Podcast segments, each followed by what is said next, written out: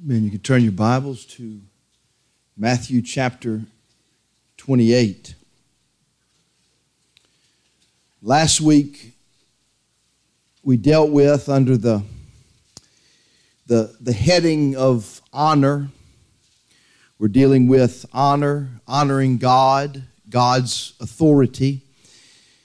And so, related to that, we dealt with the nature of an ultimate authority. And we're going to come back and, and deal more with that. But this morning, I want to deal with a similar thought, and that is authority in relationship to evangelism.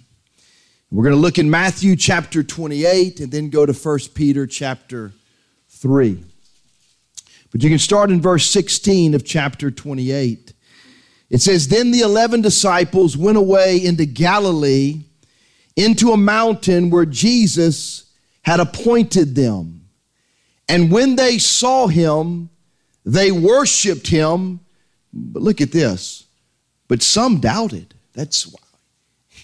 Some of those that Jesus appeared to after the resurrection doubted. That's not necessarily in relation to what we're saying this morning, but think about that in lines of using an evidentialist approach to evangelism. In verse 18, it says, And Jesus came and spake unto them, saying, All power is given unto me in heaven and in earth. Go ye therefore and teach all nations, baptizing them in the name of the Father and of the Son and of the Holy Ghost, teaching them to observe all things whatsoever I have commanded you. And lo, I am with you always, even unto the end of the world. Amen. And then turn over to a companion scripture in 1 Peter chapter 3.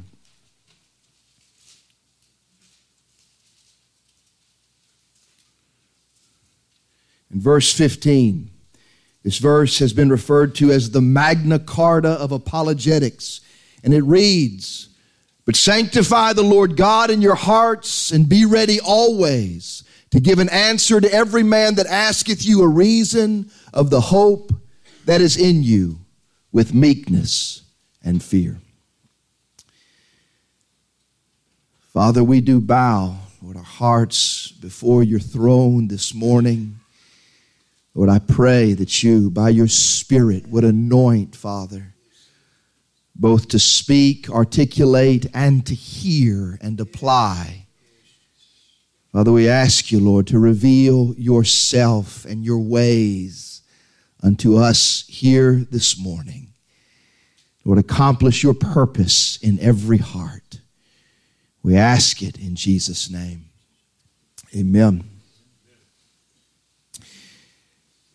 Now, when one considers the passages of Scripture which deal with evangelism, I would say that these which we have read here this morning would be two of the primary texts, if not the two primary texts that would come to mind Matthew 28, 1 Peter 3, and 15.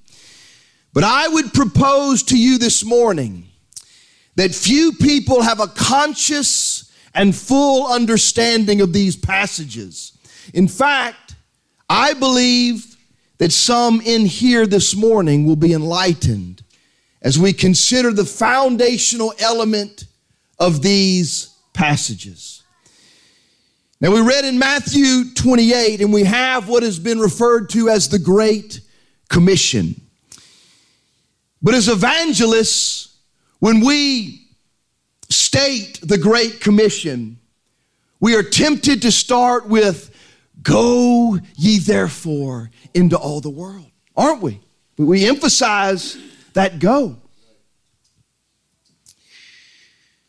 But before we go, we must understand what the therefore is there for. And perhaps you may intrinsically know this, but Sadly, to my shame, until somebody pointed that out, I never really seriously considered what the therefore was there for.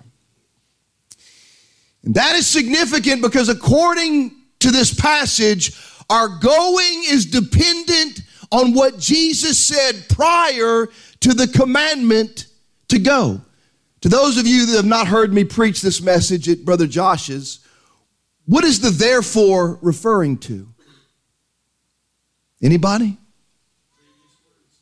Well, previous words, but what, what, what, don't look without looking now. This is not an open book test here, Brother Kevin. what were those previous words? You see, well, I mean, that really, that, that, that hit home to me. it was kind of like the first time a, a man asked me as a preacher to name him the Ten Commandments in order, and I couldn't do it. I thought, what am I doing? You see, the all important therefore of verse 19 is indeed most significant for it reveals the essential foundation, source, and strength of all successful evangelism, yea, and I would add all of life as well. What is the antecedent of therefore? What did he say prior? He said, All power or authority is given to me in heaven and upon earth. Therefore, you go into all the world and preach the gospel. What about 1 Peter 3 and 15? What is the primary instruction that God through Peter gives to us in that passage? We're apt to think that I need to always be ready, amen, to have an answer.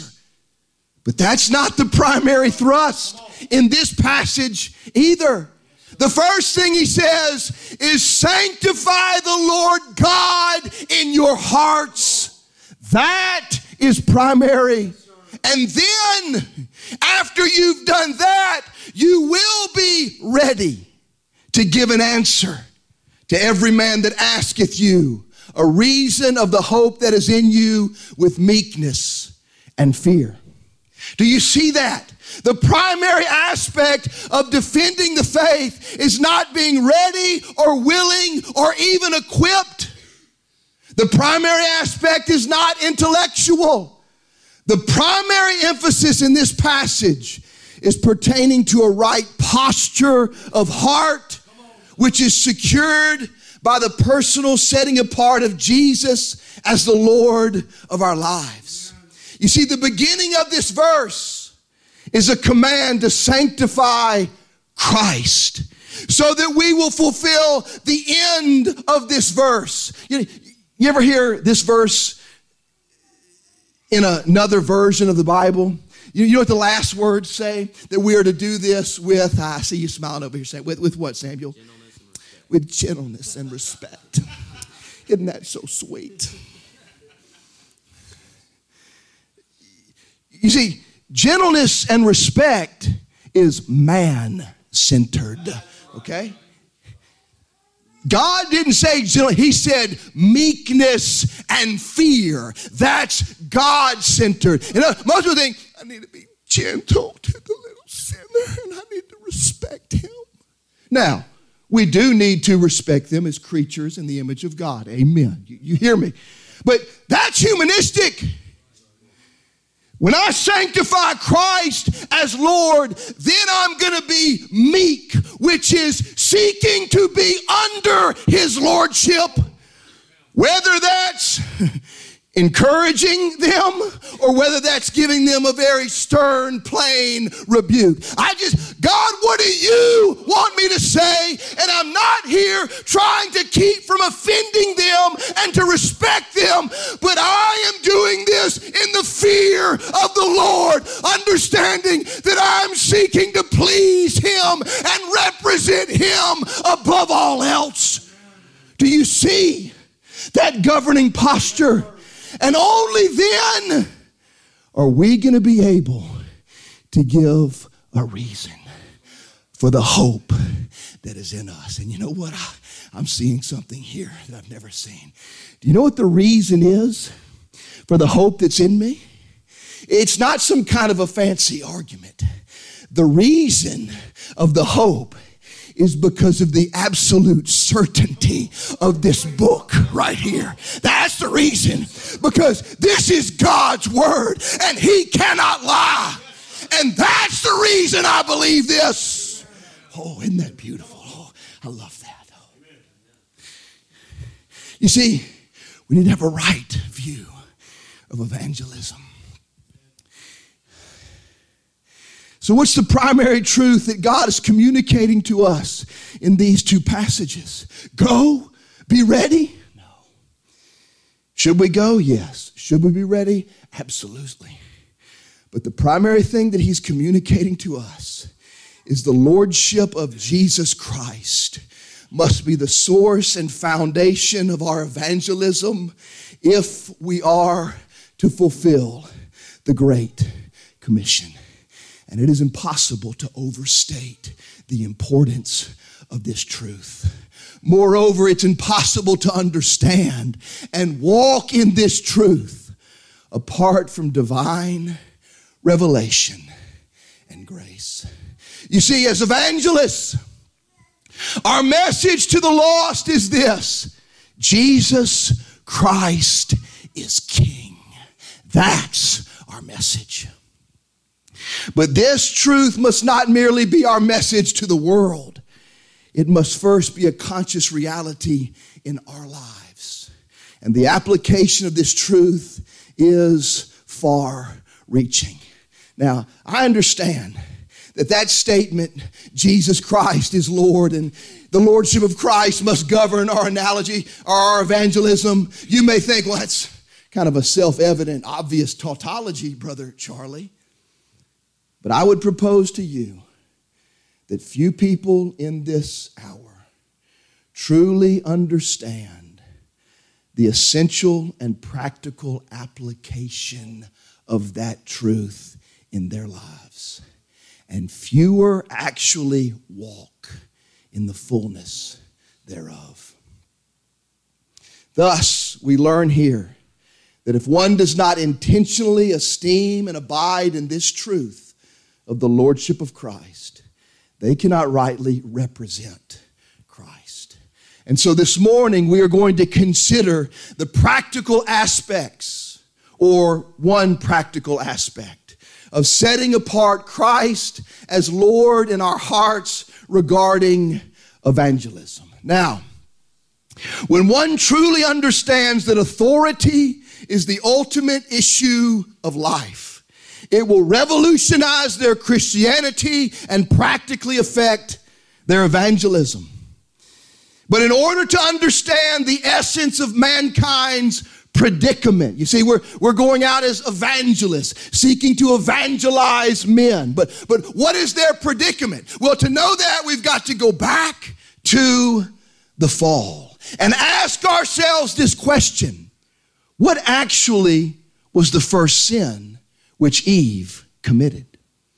And I would propose to you this morning that the initial and root sin of Eve's fall was not the physical act of biting into that fruit, but the prior inward abandoning of God as her ultimate authority. You see, what we need to understand is this, saints. Satan didn't tempt Eve to become an atheist or a rank sinner. Moreover, Satan's initial solicitation was not to commit some act, but first to doubt God and abandon the authority of God in his revealed word. That's because Satan knew if he could just get Eve to come out from under God's authority in her heart, it was all over with. Now, we need to consider the significance of why Satan attacked Eve and not Adam first. You see, Eve did not directly receive the commandment to not eat from the tree from God but from her earthly authority.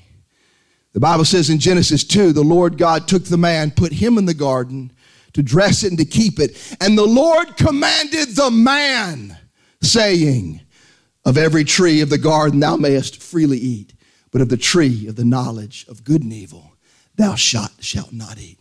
So Eve was not given the commandment directly from God, but from her ordained earthly authority who communicated the commandment to her. And we can look at that in two ways. Amen. God's authority is mediated to us not directly from him, but through his word, which is from him, and then applied by our earthly authority. So, in tempting Eve in this way, we can relate to that temptation. You see, Eve indeed transgressed in eating the fruit. But for Eve, the actual eating of the fruit was merely the result of her prior sinful choice to inwardly remove herself from God's authority, thus making herself the ultimate authority. And her ensuing deception and all the pain the world has ever suffered was because of this inward, wretched shift of ultimate authority. But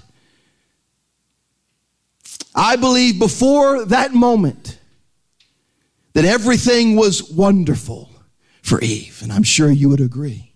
Never has a woman on the earth been more blessed and blissful and as whole as Eve at that moment before she was tempted. But we may ask ourselves this morning, what was the primary reason and source of her blessed and blissful state? Eve had a proper relationship with God. How was that? by maintaining a proper relationship with God's word and her earthly authority. And because of that, her right relationship with God, His word, her authority, through that flowed. That was the source of all of her blessedness and bliss. You see, Eve was abiding in her rightful place as a human being. She was unquestionably, or could we say presuppositionally, submitted to God as her source and standard of right and wrong, good and evil, truth and falsehood. I do not believe that she ever even considered that God may be wrong or unjust. I do not believe she ever went around the trees before that point and sat down in the grass and pondered why the tree of life was suitable and the, the tree of the knowledge of good and evil was forbidden. You see, God had defined her reality through His Word, given to her by her husband. God was her authority. And imagine this she just received His Word as truth. And that is the proper posture of heart for every creature. And when Satan approached her, her thought process should have been this hey, God created me and this world. Therefore, He's my authority. Besides that, He's never lied to me or given me any reason to question His love for me. Therefore, why would I even consider for one moment judging the truthfulness or reasonableness of what He has said? Question God? Determined by myself? Independently from God and His Word what's good and evil, what's true and false, what is prudent and unwise. Are you kidding me, Mr. Snake? That's what she should have done. You see, in philosophy, there is what is known as ontology, and then there is such a thing as epistemology. You see, ontology deals with what we know to be the state of things. Epistemology deals with how we know. Now, what is foundational to the other? Is epistemology prior to or foundational to ontology? Or is ontology prior and foundational to epistemology? What should we consider first? How do we know? Or what do we know? Eh. but I appreciate your willingness there, brother. You see, how we know must be informed by what we know. What, what do we know?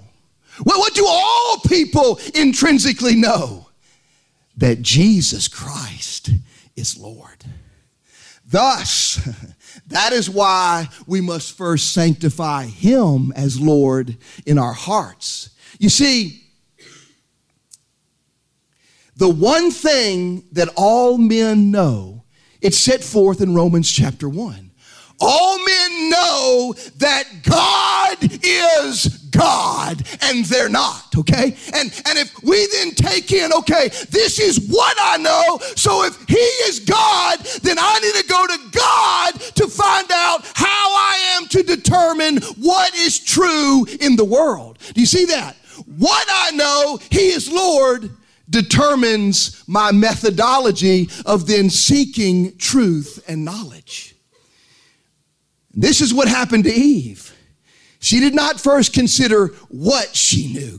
God has created me. He, he, is my. She didn't think about that, but rather set that governing truth aside and then sought to have an epistemological thought experiment. In other words, she said, Well, I'll just go over to the episteme bin and I'll just choose out an episteme here and then we'll just have a little experiment here. And, and I will analyze my two options what Satan has said and what God has said. And I will then use my own senses and reason to decide which one is wiser. And this is what Satan seeks to do to us, not only in regards to evangelism, but in life as well. He wants to do what he did to Eve lure us onto so called neutral ground.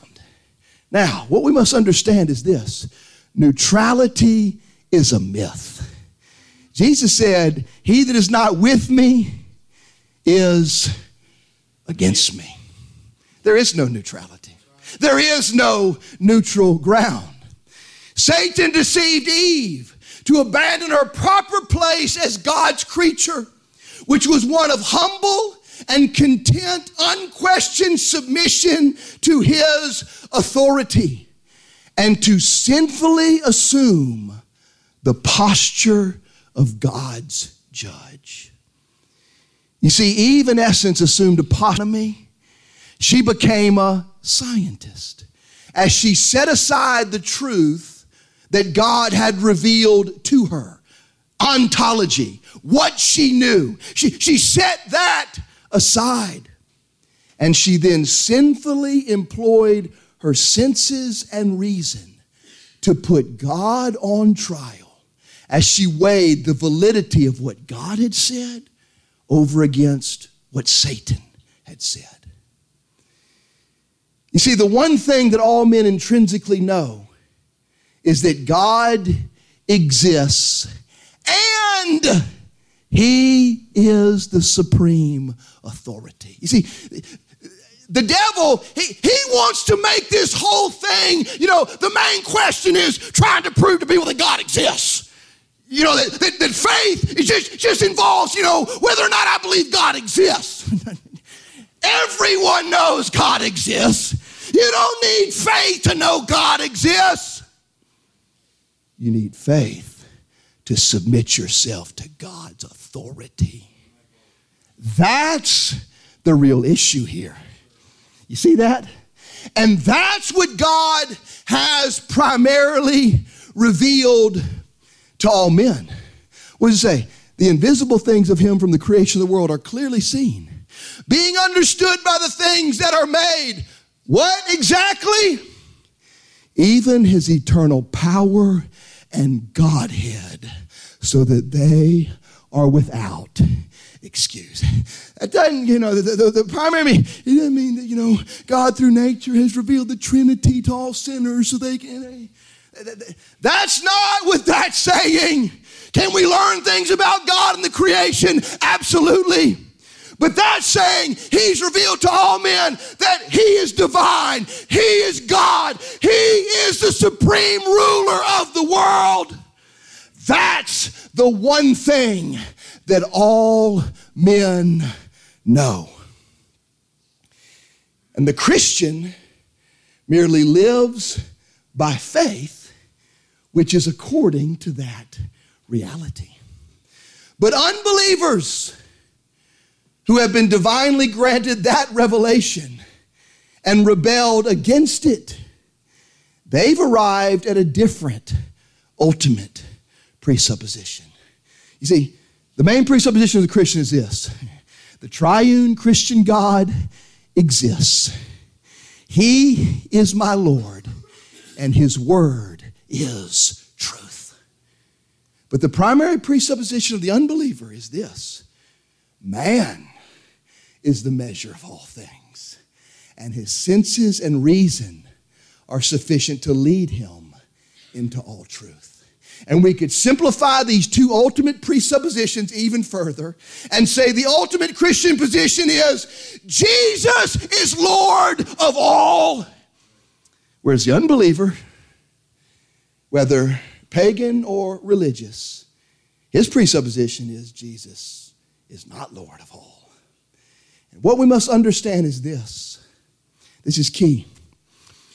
The unbeliever has not come to his position that man is supreme by an unbiased and sincere inquiry into truth, but by a willful rejection of the obvious existence and rights. And all of his beliefs are, in essence, his vain attempt to construct an alternative to accommodate his rebellion. What's the metaphysic of the atheist typically, Timothy? He's a. No, no, no. His metaphysic, his view of reality. What is it? He's a. That's his episteme there. His metaphysic is he would be a, a naturalist a materialist. The world is just matter in motion, okay? But but hear me. He is not a pure naturalist. He's really an anti supernaturalist. You understand? He has revelation of the supernatural. But he rejects that reality, not because it's illogical, but because of the moral ramifications. And so as he turns from that, I've got to come up with an alternative so he becomes a naturalist. Do you see that? the atheist, he's He's an anti creationist. Do you see that?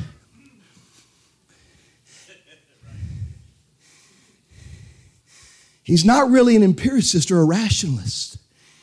He's an anti revelationalist. He's not really an atheist. He's a anti-theist. Do you see that?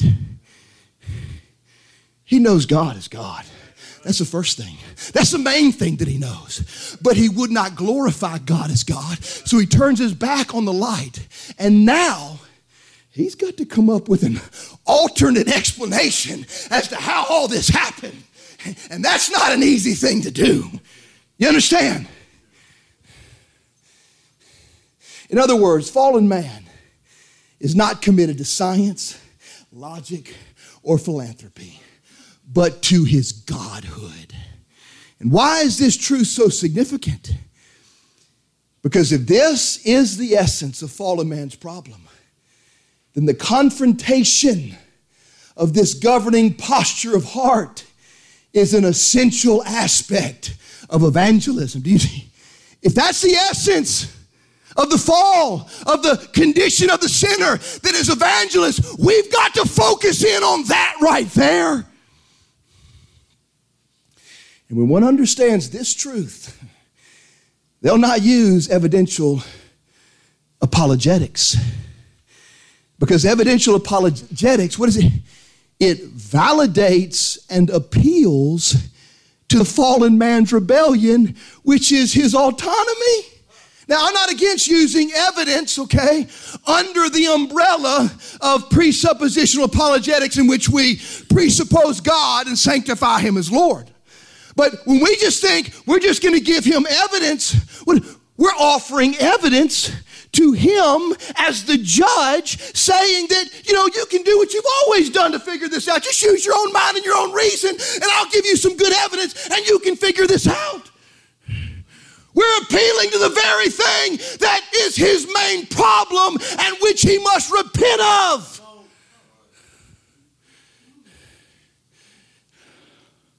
You see, when one gives the unbeliever evidence for God, they're basically proposing the same thought experiment Satan proposed to Eve, but from a different angle.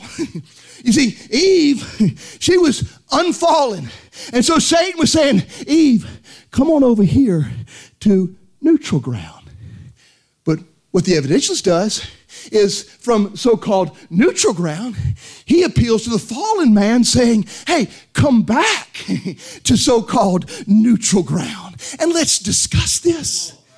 Do you see? Was there any neutral ground in the garden? Was there? Neither is there any neutral ground on the college campus. There's not a square nano millimeter in all of creation that God does not look at and say, Mine. Now, there's no neutral ground but there is some common ground, amen, in which they were created in the image of God. So we must not appeal to their autonomy, but we must rather benevolently show them how wicked and foolish their autonomy is. that's what we're here to do. Amen. We're not going out there, to, you know, please, Mr. Sinner. if you would just hear my God hypothesis, and you would just be open to consider these facts and this evidence that I have, then I could prove to you that a God really does exist. That's not what biblical evangelism is. Biblical evangelism is sanctifying Christ as Lord. And when somebody does that, then they really believe what God has said in His Word. Did God ever seek to prove His existence in His Word? Where's the proof of the existence of God in the Word of God? Where is it? It's not there. You see, we need to learn what God is teaching us through that right there. The existence of God is presupposed. For in the beginning, God. this is obvious. You understand? I mean, you got to be an absolute fool to deny the existence of God. His existence is the most obvious thing in the universe. And when we sanctify Christ as Lord, we believe that. And then when we go forth and evangelize in the light of that truth, that informs how we are going to address the sinner or the unbeliever. You see, as we've learned, sinners are not victims, but culprits. Unbelievers aren't good people who need better information. They're not needers of knowledge, they're haters of the knowledge of God. And the reason the sinner rages when someone preaches the gospel is not because he's sincerely concerned about the local decibel ordinance. no, because he's a rebel against God. And through the preaching of the word, God's authority, which he knows about in his heart, is being applied to him in a personal way.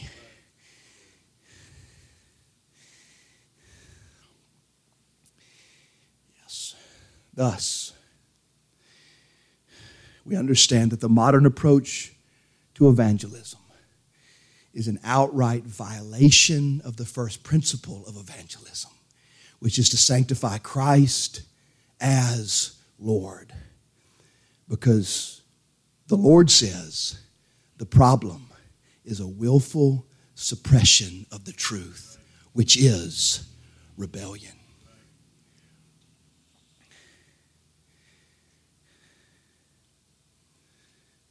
And as I close here this morning, we consider in a court of law,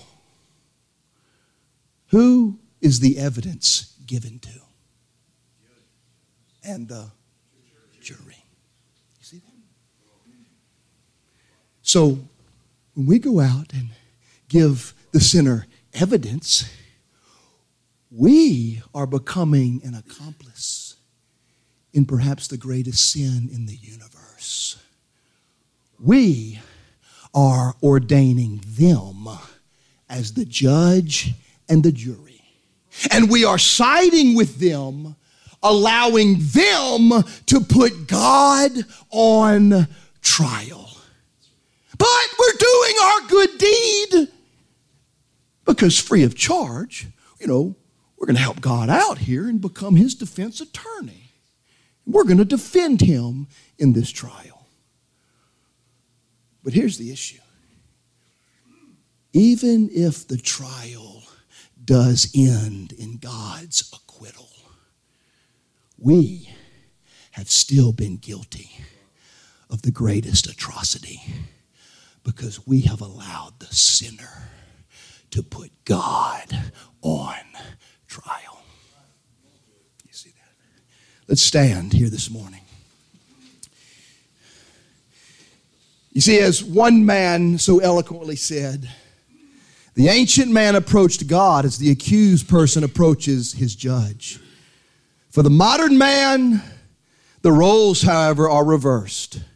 For now man is the judge and God is in the dock. However, man can sometimes be a quite kindly judge. And if God should have a reasonable defense for his being the God who permits war and poverty and disease, he is ready to listen to it. The trial may end in God's acquittal, but the important thing is that man is on the bench and God is in the dock. Do you see the importance of sanctifying Christ as Lord? And never abandoning that, never being ashamed of that, but dealing with men according to God's testimony of what they are and what they know. Father, we thank you, Lord, for truth. Lord, you've been so gracious unto us. Father, help each of us, Father, to see, Lord, the reality, the truth, Lord, the importance of this great fact and align our hearts and our lives accordingly. We thank you, Father, to do that. We ask it all in Jesus' name. Amen. Lord bless you. We'll take a short break and come back for church.